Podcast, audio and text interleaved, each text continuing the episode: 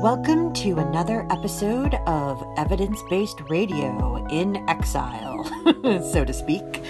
Uh, as always, you can find this and previous shows as a podcast on your favorite podcatcher or via the website evidence based errata dot com.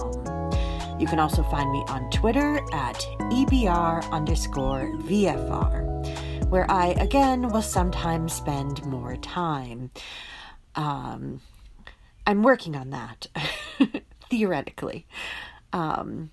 But let's start out tonight with a quick profile of an African-American female scientist that I had never heard of before and who I bet you haven't either. Margaret S. Collins, born Margaret James in nineteen twenty-two, grew up in Institute, West Virginia. Her father was a professor of agriculture at West Virginia State College, an historically black college, um, part of the collection of historically black colleges and uh, universities, usually referred to as H B C Us, which was located in their hometown. She had the rare opportunity to grow up among African American intellectuals at a time where getting any kind of higher education was still extremely difficult for African Americans in this country, and really in a lot of places.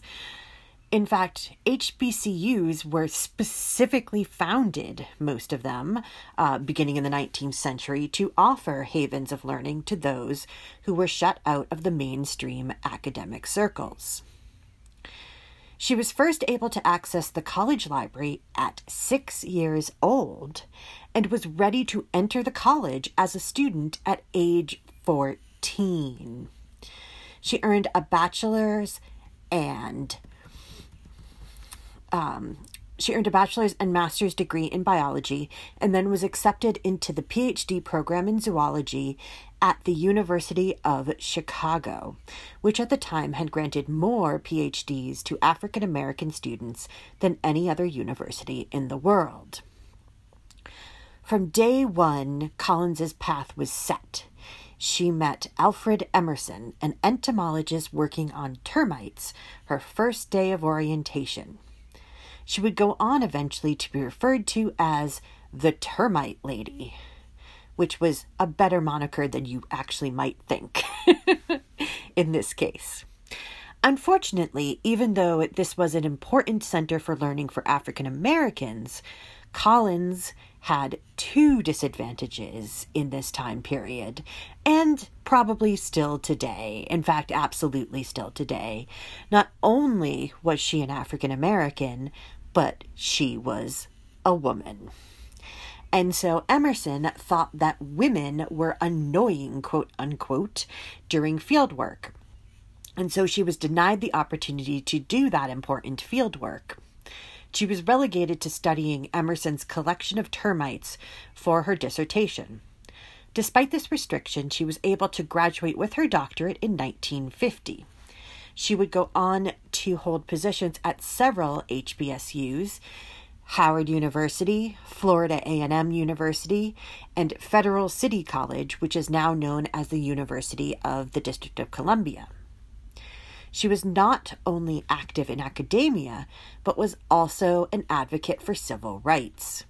She put herself at risk during a pause in her work to act as a driver for coworkers in the Tallahassee bus boycott, which started in nineteen fifty-six. She continued both her scholarship and activism, and eventually was able to go on those important field work trips. And so she was able to travel through the Caribbean and Central America studying termites. In nineteen eighty-nine, she co-identified a new species of termite, Neotermes lucicii, and continued to work even after retirement. She was actually working as a research associate for the Smithsonian Institution in nineteen ninety-six, when she passed away at the age of seventy-three from congestive heart failure while in the Cayman Islands. The Smithsonian honors her with a collection named after her at the National Museum of Natural History. So that is very cool, and she sounds like she was an amazing woman. And I just want to, uh, I just, I had to share this one because I thought it was such a good example of how if you just scratch the surface of the idea of any of this kind of silliness about um, people, that they're a lot more like each other than uh, they aren't in terms of the spectrum of being able to achieve. And in that uh, respect, a quick nod to NASA, who has recognized its first African-American female engineer by renaming their headquarters as the Mary W. Jackson NASA Headquarters Building in Washington, D C, which just happens to be on Hidden Figures Way. Jackson joined NASA in nineteen fifty-eight, the year the agency was founded. She had already been working at the Langley Memorial Aeronautics Laboratory beginning in nineteen fifty-one. She started out as a mathematician and then was able eventually to become an engineer. I don't want to tell you too much about her life because you should already know um, a fair amount of it, at least loosely, because she was portrayed by the amazing Janelle Monáe in the movie Hidden Figures. Today, we proudly announce the Mary W. Jackson NASA Headquarters Building, NASA Administrator Jim Bridenstine said in a statement uh, this past Wednesday. Mary W. Jackson was part of a group of very important women who helped NASA succeed in getting American astronauts into space. She helped break barriers and open opportunities for African Americans and women in the field of engineering and technology.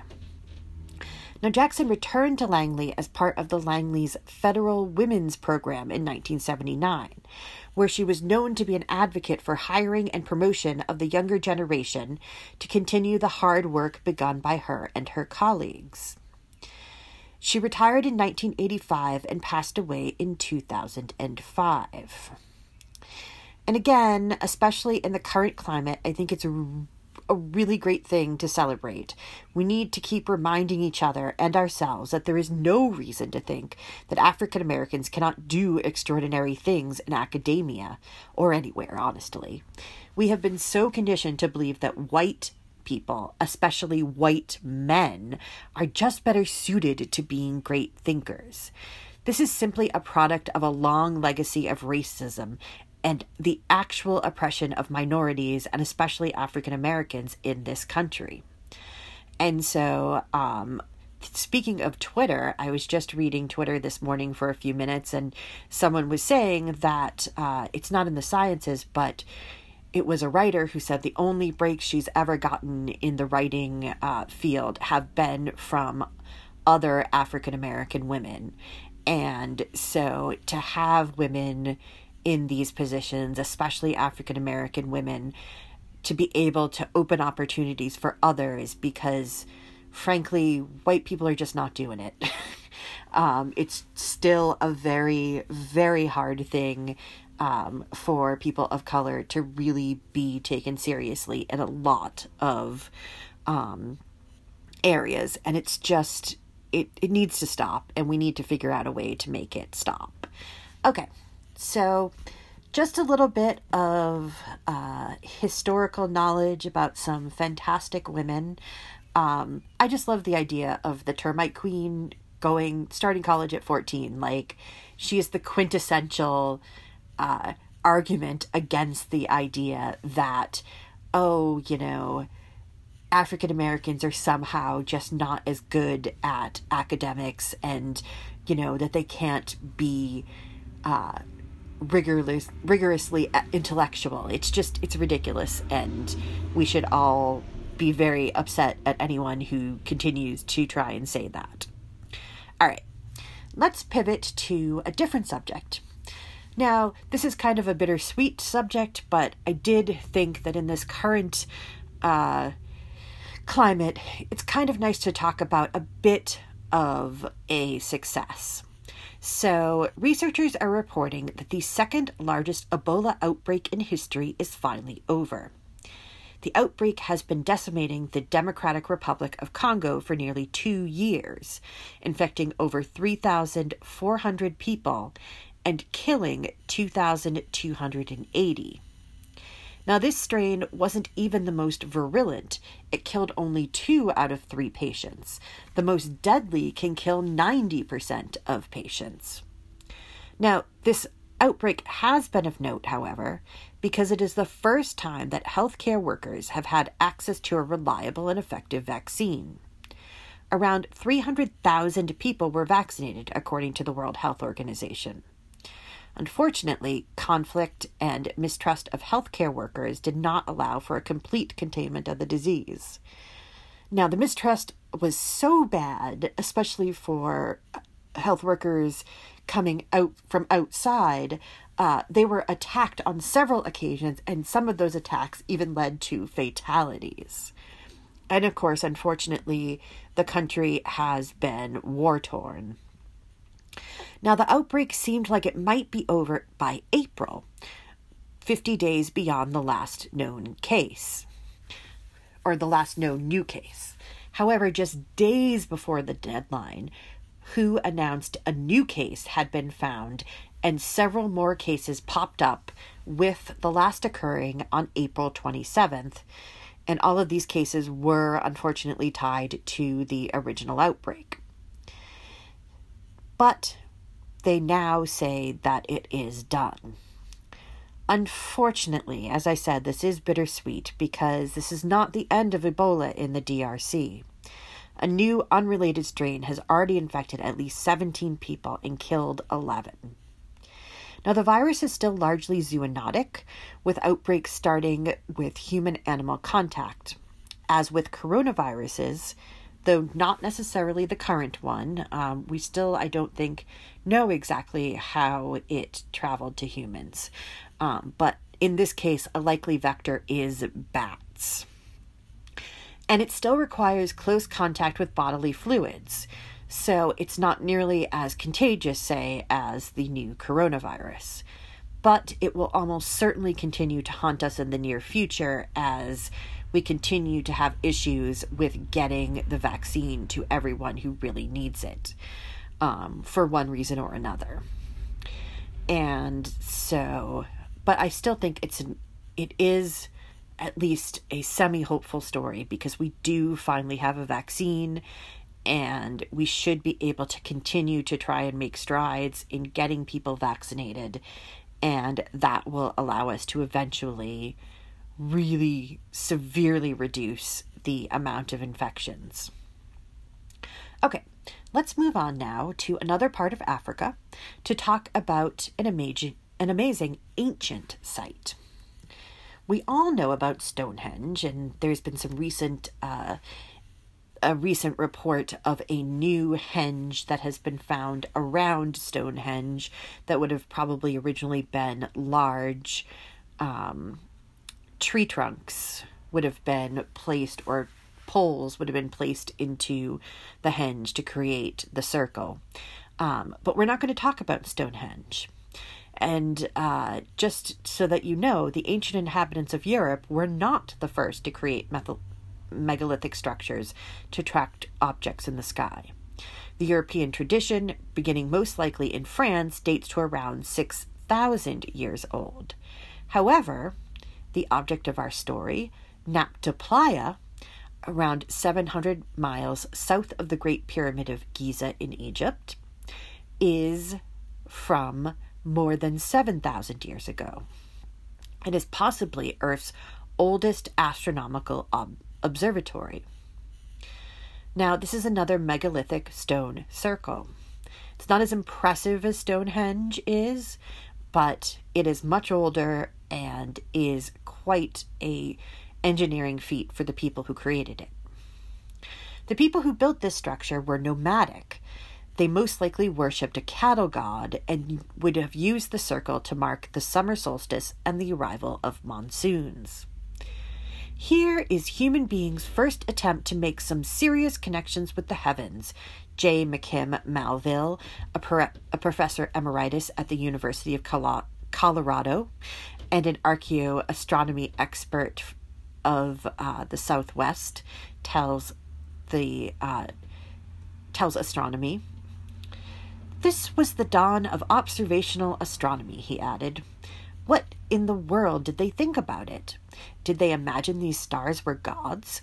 And what kinds of connections did they have with the stars and the stones?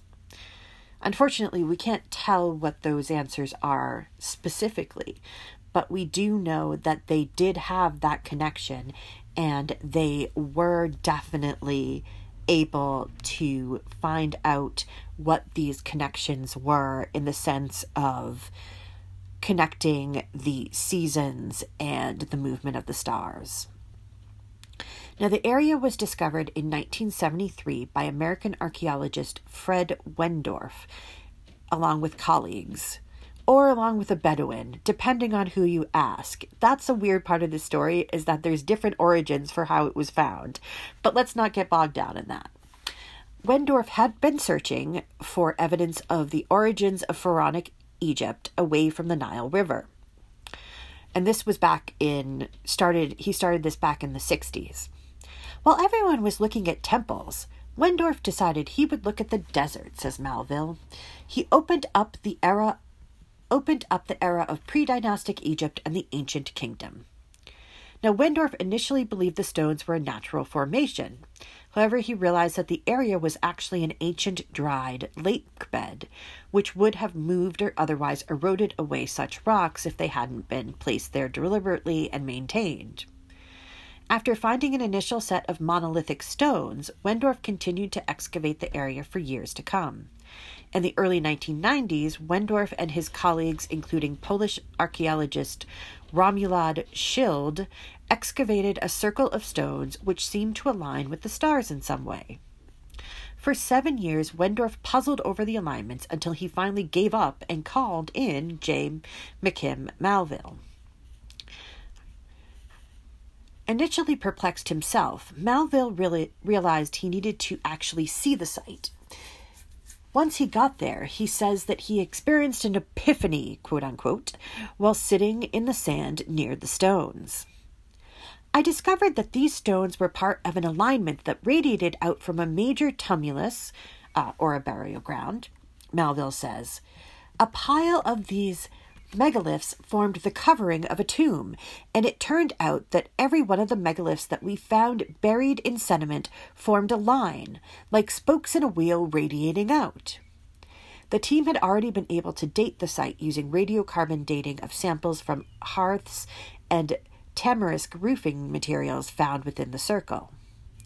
It was like a Zen experience to see how they fit together, he says. Knowing the dates, I could calculate when these stones would have been in alignment with the brightest stars in the northern sky. He found the circle aligned to Arcturus, Sirius, and Alpha Centauri.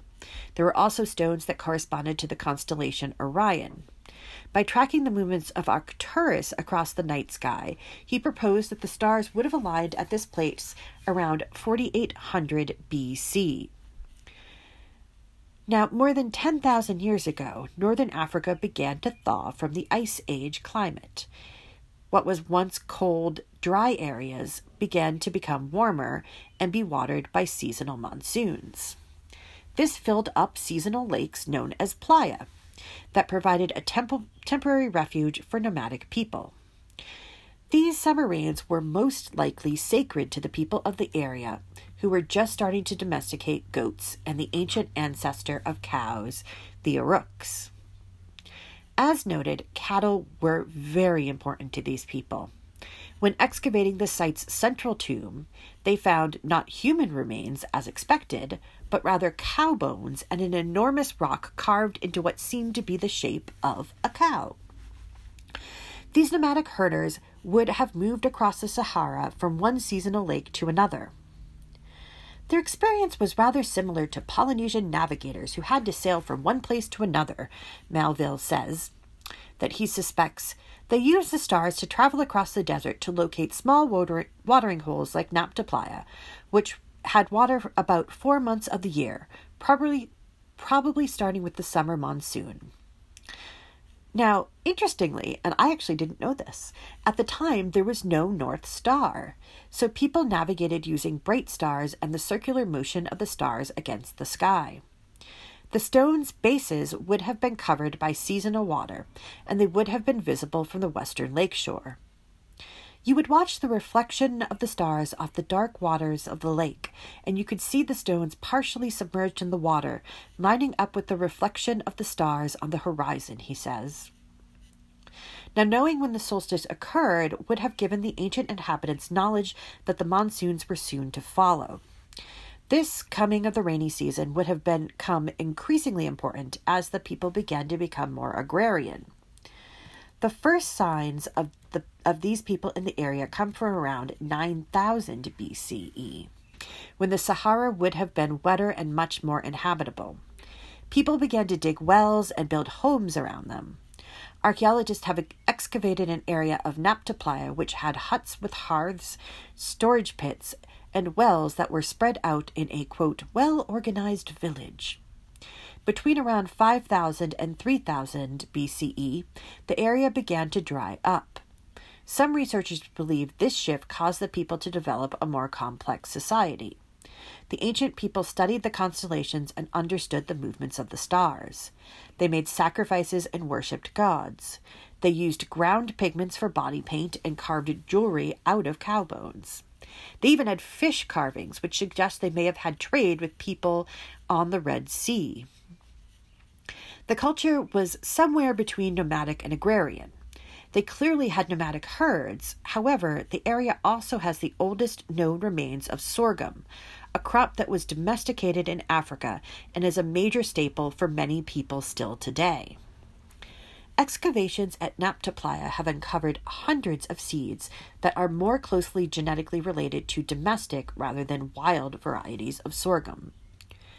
Millet was also domesticated in the same region. The people had storage pits for grass seeds, tubers, legumes, and fruit. They were able to live in a still semi-blooming Sahara before it became the more barren lands that we see today. Okay, let us move on to another set of uh, stories. First, we are going to discuss the sense of smell. Researchers at New York University's Grossman School of Medicine have, for the first time, created an electrical signal which is perceived as an odor in the brain's smell processing center, the olfactory bulb. In mice, of course, despite the odor not existing. Because the signal was man-made, researchers were able to manipulate the timing and order of related nerve signaling and identify which of these tweaks were most important to the ability of mice to accurately identify the phantom smell. Decoding how the brain tells apart odors is complicated, in part because, unlike with other senses such as vision, we do not yet know the most important aspects of individual smells, said study lead investigator Edmund Chong, M S, a doctoral student at N Y U Langone Health. In facial recognition, for example, the brain can recognize people based on visual cues, such as the eyes, even without seeing someone's nose and ears, said Chong. But these distinguishing features, as recorded by the brain, have yet to be found for each smell. The study, published in the journal Science, centers on the olfactory bulb, which lies behind the nose in humans and animals. Previous studies have found that airborne molecules linked to scents trigger receptor cells lining the nose to send electrical signals to nerve-ending bundles in the bulb called glomeruli, and then on to the brain. The timing and order of glomeruli activation is known to be unique for every smell. From the olfactory bulb, the signal travels to the brain's cortex, which controls how an animal perceives, reacts to, and remembers a smell. Because of the fact that smells can vary over time and mingle with other smells, researchers have struggled to pin down the sequence of activation across several types of neurons. This is where developing an artificial smell that can be manipulated came in. The experiments use mice that have been genetically engineered so that their brain cells can be activated by shining a light on them. This technique is called optogenetics and has been very helpful in recent years to discern different aspects of neural functioning. Also, just as a side uh, note, the this doesn't actually hurt the mice, um, and so it's actually a less evasive uh, version of doing things than actually putting probes into the mice's brain. So um, it's actually more humane, though at some point we might talk about the idea of uh, moving towards not actually doing animal models anymore, which would be fantastic. Um, but anyways, the researchers taught the mice to push a lever when they recognized a signal generated by light activation of six glomeruli, which resembled the pattern given by an odor, which gave them a reward when they correctly identified the, the specific pattern. They then changed the timing and the sequence of activated glomeruli to discern how this affected the mouse's ability to perceive the original odor. They found that changing the first glomeruli, it's a very hard word to say, within each odor set led to as much as a thirty percent drop in the mouse's ability to correctly identify the odor. However, changes in the last glomeruli created as little as five percent of confusion. Now, the researchers found that timing was like the notes in a melody, apparently, and any delays or interruptions in the early notes made the mouse less able to denote the smell signals. Now that we have a model for breaking down the timing and order of glomeruli activation, we can examine the minimum number and kind of receptors needed by the olfactory bulb to identify a particular smell, says study senior investigator and neurobiologist Dimitri Rinberg, P H D, at N Y U Langone and its Neuroscience Institute. Our results identify for the first time a code for how the brain converts sensory information into perception of something, in this case, an odor, adds Rinberg. This puts us closer to answering the long-standing question in our field of how the brain extracts sensory information to evoke behavior. And of course, that is something that we definitely want to know about. How does smelling something bad tell the brain to recoil or to grimace? How does smelling something good evoke certain uh, pleasurable feelings, or how do certain scents uh, trigger memories? All of this is still up in the air until we actually understand the true mechanisms of smell itself. Okay. Let us take a break now, and we will do some show promos and some P S As. And when we come back, we're going to stick with senses. We're going to talk about a couple of stories that have to do with sight. So do stay tuned, and I will be right back after these messages. You are listening to Evidence-Based Radio. There are everyday actions to help prevent the spread of respiratory diseases. Wash your hands. Avoid close contact with people who are sick.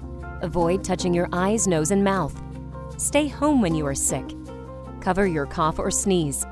Clean and disinfect frequently touched objects with household cleaning spray. For more information, visit c d c dot gov slash covid nineteen. This message brought to you by the National Association of Broadcasters and this station. Hey, this is Wendy, host of Valley Free Radio's Subculture Music Program, featuring new wave, post-punk, indie, and electronic music from the seventies to today. Join me every Friday night from eight to ten p.m. here on W X O J, or stream it live from your favorite listening device at valley free radio dot org. Snickerdoodle shortbread, veggie nut bars. How many treats? Snickerdoodle shortbread, fudgy nut bars. How many treats in the cookie jar? One, Dad, you're supposed to jump over the rope. One more time.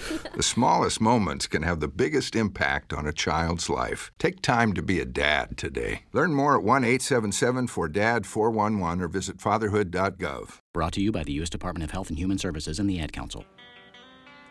Has anyone ever asked you, don't you have enough records?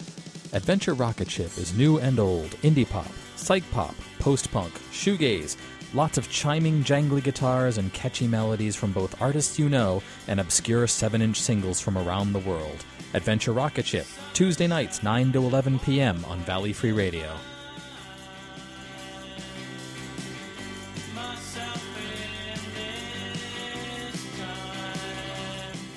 Okay, we're back. You are listening to Evidence-Based Radio on Valley Free Radio. Now, first off, we are going to talk about hummingbirds. Now, again, we're talking about stories that concern sight now. So, hummingbirds are pretty cool uh, in a lot of different ways, but it turns out that they're a good model for a way that some animals can actually see differently from humans. Now, we've known for some time that animals can see more than we can, really. Our eyes are kind of just okay on the spectrum of animal eyes. Some animals have much more advanced eyes, including the fan favorite, the mantis shrimp, and another fan favorite, the octopus, and other cephalopods. And we know that many creatures have four kinds of cones: red, green, blue, and U V. This means they potentially are able to see colors we cannot. We've found that bees, for instance, see a color that is a mix of U V and green called bee purple. But beyond that, there hasn't been too much study in this field.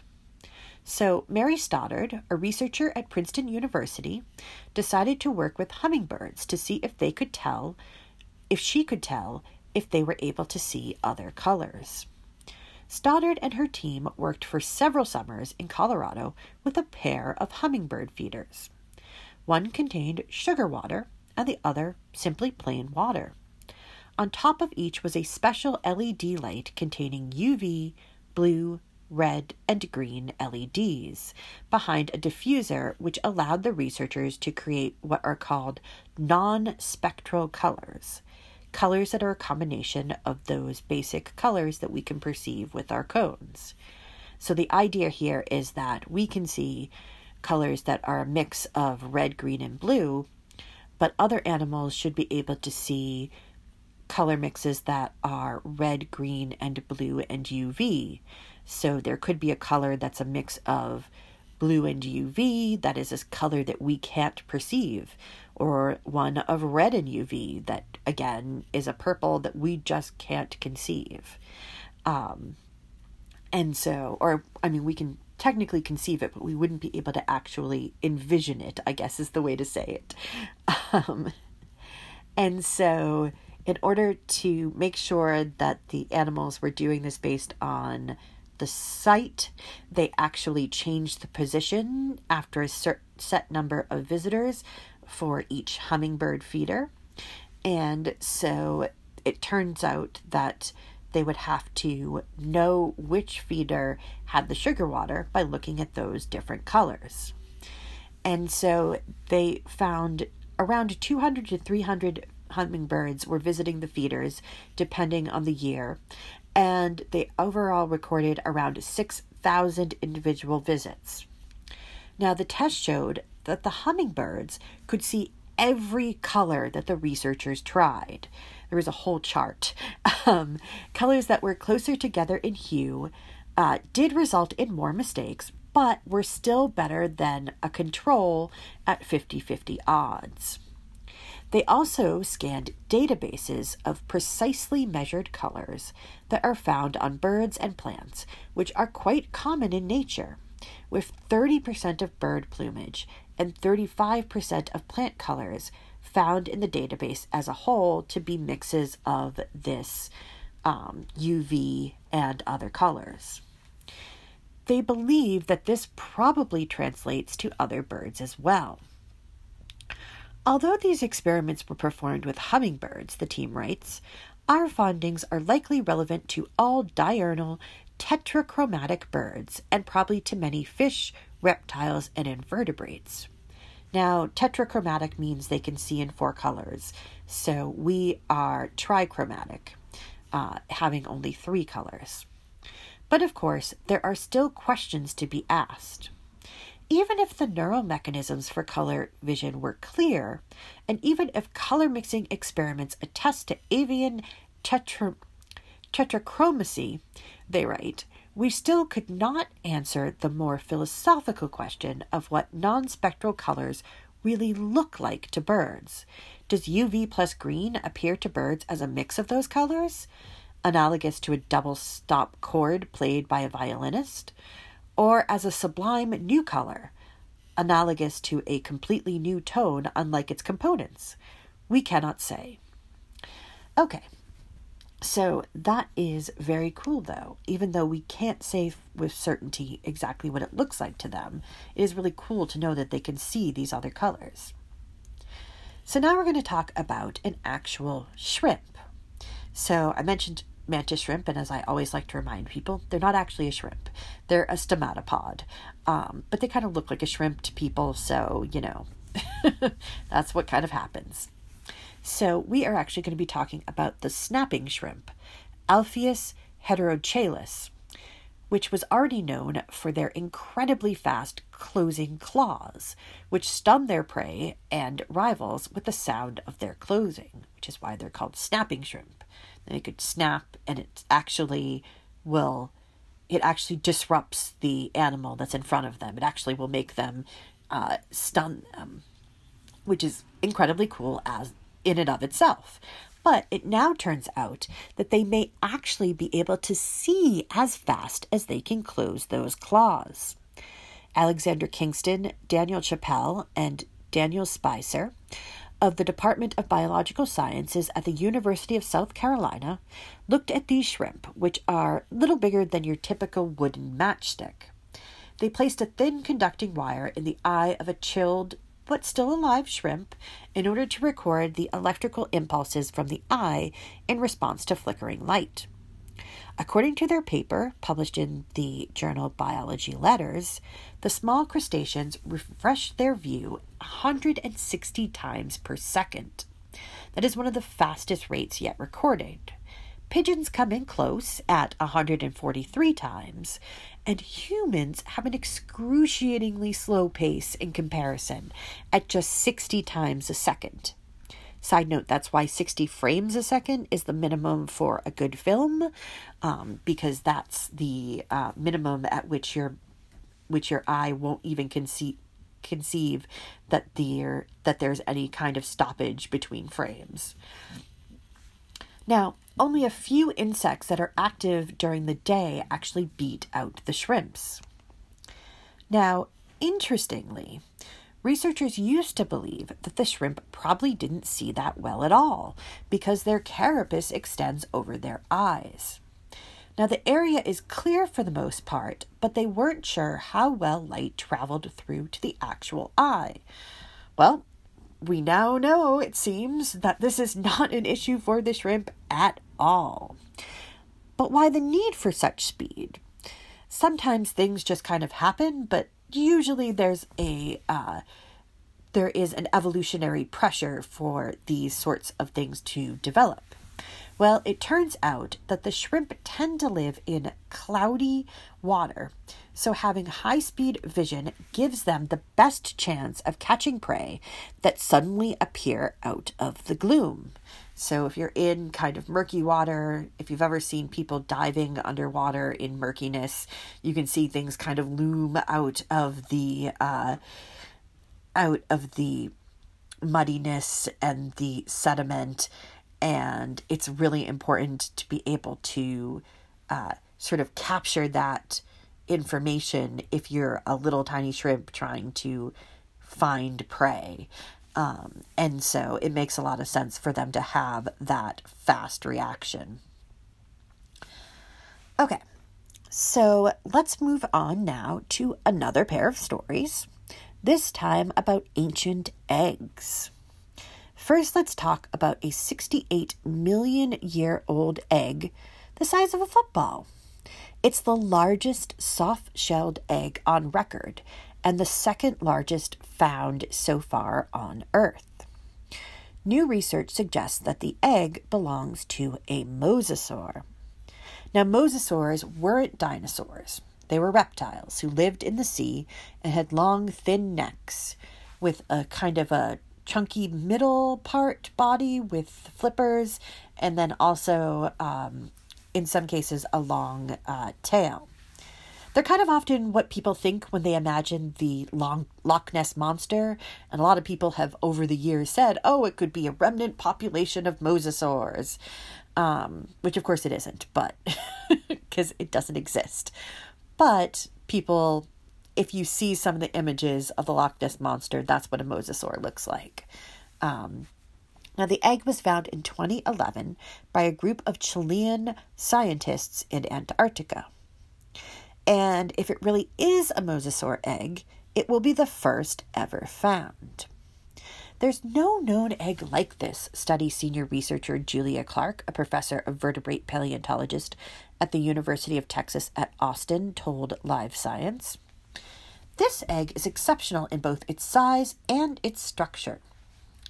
Now, the egg was found around six hundred sixty feet away from the remains of a thirty-three foot long Caicaphilu hervei, hervei, ugh, a large mo- mosasaur, sorry, these names are very hard, uh, found on Seymour Island in Antarctica, according to study co-researcher David Rubelar Rogers, a paleontologist at the National Museum of Natural History, the M N H N, in Santiago, Chile.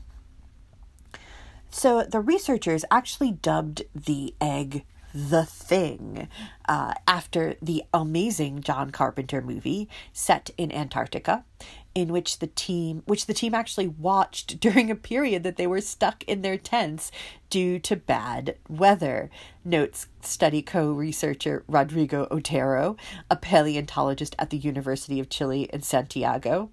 I find that amazingly hilarious that while they were stuck in bad weather in the Antarctic, they were like, sure, let's watch a horror movie starring set in the Antarctic. um, if you can see the um, the remastered version of The Thing, for one thing, the visuals are incredible. I mean, obviously the uh, effects don't hold up as well as they could, um, but I will still say it's one of John Carpenter's best movies. Um And a, just a really good movie in general. Anyways, now they initially weren't sure what the fossil was, hence dubbing it The Thing. But they knew it must be something interesting, so they brought it back.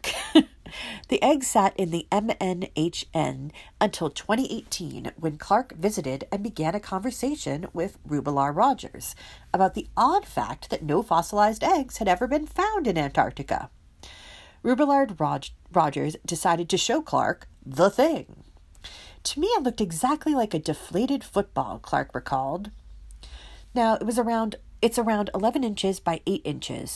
It's only dwarfed by an egg of the extinct Madagascaran elephant bird. And it now represents the only fossil egg found in Antarctica. The egg has been named an Antarcticuthalus brandii, which in Greek means delayed Antarctic stone egg. And it is the largest soft-shelled egg ever found. The shell is thin and lacks pores, which sets it apart from dinosaur eggs. It is from an animal the size of a large dinosaur, but it is completely unlike a dinosaur egg, study lead researcher Lucas Legrande, a postdoctoral researcher at U T Austin's Jackson School of Geosciences, said in a statement. It is most similar to the eggs of lizards and snakes, but it is from a truly giant relative of these animals. Now, the determin- determination that the egg comes from a mosasaur is from the fact that there aren't any known late Cretaceous Antarctic dinosaurs or pterosaurs large enough to have laid such a large egg, according to Clark. but there are the tantalizing nearby remains of the K. hervii nearby. Now, from an analysis of modern lizards and snakes of the group Lepidosauria, of which mosasaurs also belong, the researchers believe the egg mother, the egg's mother would have to have measured at least twenty-three feet long, not including the tail. The area might actually have been a mosasaur nursery, as fossils of baby mosasaurs and plesiosaurs, as well as adults, have also been found in the area. The soft-shelled egg discovery is pretty spectacular, according to Darla Zelenitsky, an assistant professor of dinosaur paleobiology at the University of Calgary in Canada, who is not involved in this research. Soft-shelled eggs consist almost entirely of membranes, so these soft tissues are quite fragile and destructible. Because of this, for many years we thought the fossilization of such eggs was nearly impossible. And this particular egg would be the first example from a species that researchers didn't even know laid eggs, and the first example of a live birth for an ancient extinct species of snake and of the snake and lizard family. The shell was actually empty of an embryo, which is, of course, why we can't tell exactly what kind of uh, creature actually laid it. Um, but this actually means almost certainly that the animal broke out of its egg and lived. So it turns out that Zelenitsky, as well as other researchers, are actually a little bit skeptical, however. They suggest it might have been a dinosaur egg that was washed out to sea. The new egg looks a lot like the soft-shelled eggs of dinosaurs. Perhaps an analysis comparing the soft tissue of A. bradii with those of other reptile eggs sh- could shed light on what kind of animal laid it, she noted. Now, you'll see there how different people can interpret things differently, and so it definitely um, still needs some investigation. But I think that um, the mosasaur The mosasaur uh, hypothesis holds a little bit more weight for me, um, definitely. Now, of course, Zelenitsky actually has good reason to compare the two types of eggs. She is the senior researcher on our next study. Fifteen years ago, Mark Norrell, a paleontologist at the American Museum of Natural History, discovered a clutch of dinosaur embryos in southern Mongolia, a hotspot for dinosaur eggs. At least a dozen embryos of Protoceratops were frozen in a small formation. The tiny skeletons looked like they had been curled inside invisible eggs. Around each skeleton was a mysterious white halo. Now, he and his colleagues say that they have solved the mystery. The white halos are the representation of soft-shelled eggs. The study helps explain why a lot of dinosaur eggs are relatively rare. As we noted above, soft-shell eggs are unlo- unlikely to fossilize. The find also may have implications for how dinosaurs grew and tended their offspring.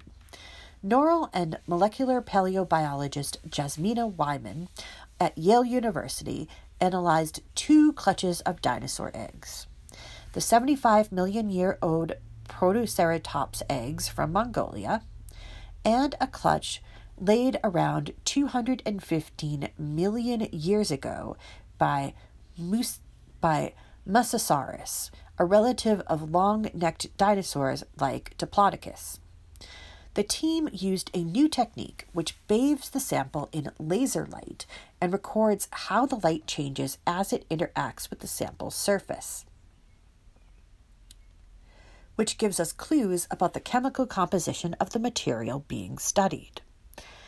Using the difference in signatures between modern hard-shelled and soft-shelled eggs, the researchers found that the signature matched that of modern soft-shelled eggs.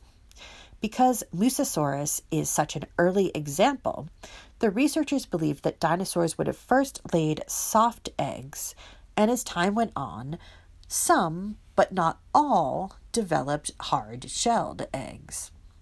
So we have found dinosaur eggs with hard shells.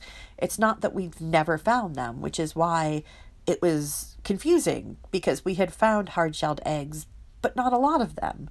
Um, and so it makes a lot more sense now that the reason we don't find more eggs is because not all dinosaurs actually had hard-shelled eggs. And it also reminds us of how different uh, and various and long-lived uh, dinosaurs were. And so for these shelled, for these soft-shelled eggs, uh, they probably would have been uh, taken care of like modern reptiles, such as crocodilians. So the soft-shelled eggs were probably buried in the ground.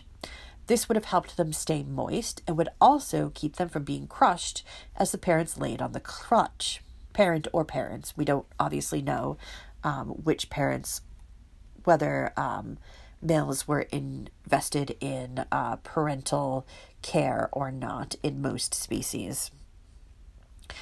It might also have meant that they had a longer period of development in the shell. This could have led to a more advanced hatchling, which would have required less parental care afterwards, according to Charles Deeming, a biologist at the University of Lincoln, who was not involved in the current research, but who last year, with his colleague David Unwin at the University of uh, Leicester, suggested that baby pterosaurs would have been able to fly immediately after hatching. Now, these studies both show us how much we can still learn about these ancient animals from the past, and it also reminds us how long the dinosaurs lived upon the earth. Like I said, we have been on the earth a mere speck of time comparatively. I actually have a chart of the uh, geological time scale on the um, on my tack board at work. Uh, bulletin board at work, and I sometimes like to tell people, uh, I like to, to walk them over to it and ask them, how long do you think humans have been on the planet? And, you know, people are usually like, a little bit. I'm like, basically, if you took a um, pencil and you made a mark at the very, very tippity top of the last column, that's about how long uh, that humans have been on the earth. And then I say, see this middle column here? The entire column is pretty much how long dinosaurs were on the earth. So, um, yeah, definitely a bit of a difference. Um, and of course, part of the problem is that uh, we think that we're very advanced and we think that we've done all these amazing things, and we have a lot to show for it, sure, but I'm not sure that we're going to have longevity to show for it. Um, but let's not be pessimistic. Let's be optimistic. Uh, and let's talk about how we're getting to know our planet better. Uh, it turns out that we've hit a milestone. It's a weak milestone, but it's a milestone nonetheless. As of now, nineteen percent, or just under a fifth of the ocean floor, has been mapped using modern techniques. The Nippon Foundation G E B C O uh, Seabed twenty thirty project was launched in twenty seventeen, at a time when only six percent of the ocean floor had been properly surveyed. Now, G E B C O stands for General Bathymetric Chart of the Oceans. And so, yeah. Today we stand at the nineteen percent level. That means we've got another eighty-one percent of the ocean still to survey, still to map.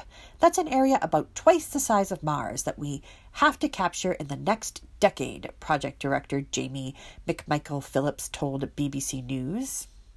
Now, this doesn't mean we know nothing about the rest of the area. We have satellite estimates of the topography of much of the seafloor, but this is at a resolution of a kilometer, whereas Seabed twenty thirty wants a resolution of just one hundred meters. Now, the way that you figure out what the seafloor looks like using a satellite is actually really cool.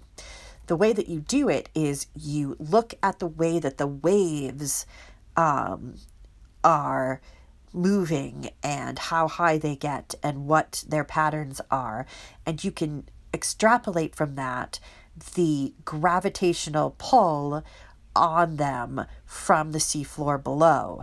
And so then you can make an, an estimate of what the seafloor looks like, which I think is very cool. But also, as they point out, you can only do that in a very large scale. It's not, you can't get fine detail doing that. Now, of course, knowing more about the true contours of the seabed is important for a whole host of reasons. It's important for navigation, uh, for laying underwater pipes and cables, but also for better management of fisheries and conservation efforts. For instance, underwater mountains or seamounts tend to be biodiversity hotspots. So the more that we know where those are, the better that we can actually go out there and survey them and check on their health and monitor their health. And so it's really important for us to find these. Now, the seafloor also influences ocean currents and the vertical mixing of water, which we need to be able to feed into models looking at how climate change will change our environment and our weather. And so it's really important that we get all of this data. Now, a fair amount of the information came from private companies, institutions, and governments. But new mapping was also used, including uh, crowdsourcing. So they did um, a bit of crowdsourcing where they asked different fishing vessels to go out there and to get this data while they were doing their other work. And I think that's really cool to have this sort of citizen science Um, component to this research is always great. Um, as you know, I'm a big booster of the idea of citizen science. And so I love that there is at least a small component of that. Um, but again, the team thinks that there is still a fair amount of information in the hands of private companies, institutions, and governments that they haven't yet been able to access. So they're hoping that they'll be able to develop future collaborations to reach more of that stored data and also be able to continue to produce new data. Um, for instance, the British Antarctic um, project has been uh, doing a lot of work and is giving all of their data back to the project. Um, And so they are hoping that by twenty thirty, they will have mapped at least the majority of the seafloor. So that would be very cool. And so, yeah.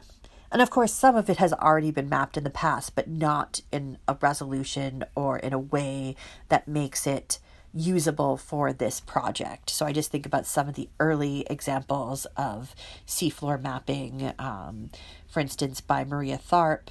Um, that was extraordinary at the time, but is now, I think, a little bit outdated because um, they're using more, uh, they're using different kinds of telemetry, um, mostly uh, sonar telemetry, but um, yeah. So hopefully that is going to happen. All right, that is our show for tonight.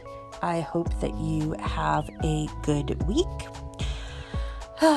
It's it's been hard, but we're going to get through it. We will all be okay. And so, yeah, have a good night. Evidence-Based Radio is a member of the PlanetSide Podcast Network. To learn more, go to planet side podcasts dot com. The theme song is Widgeon by Bird Boy. Purchase the full song at smart U R L dot I T slash bird boy.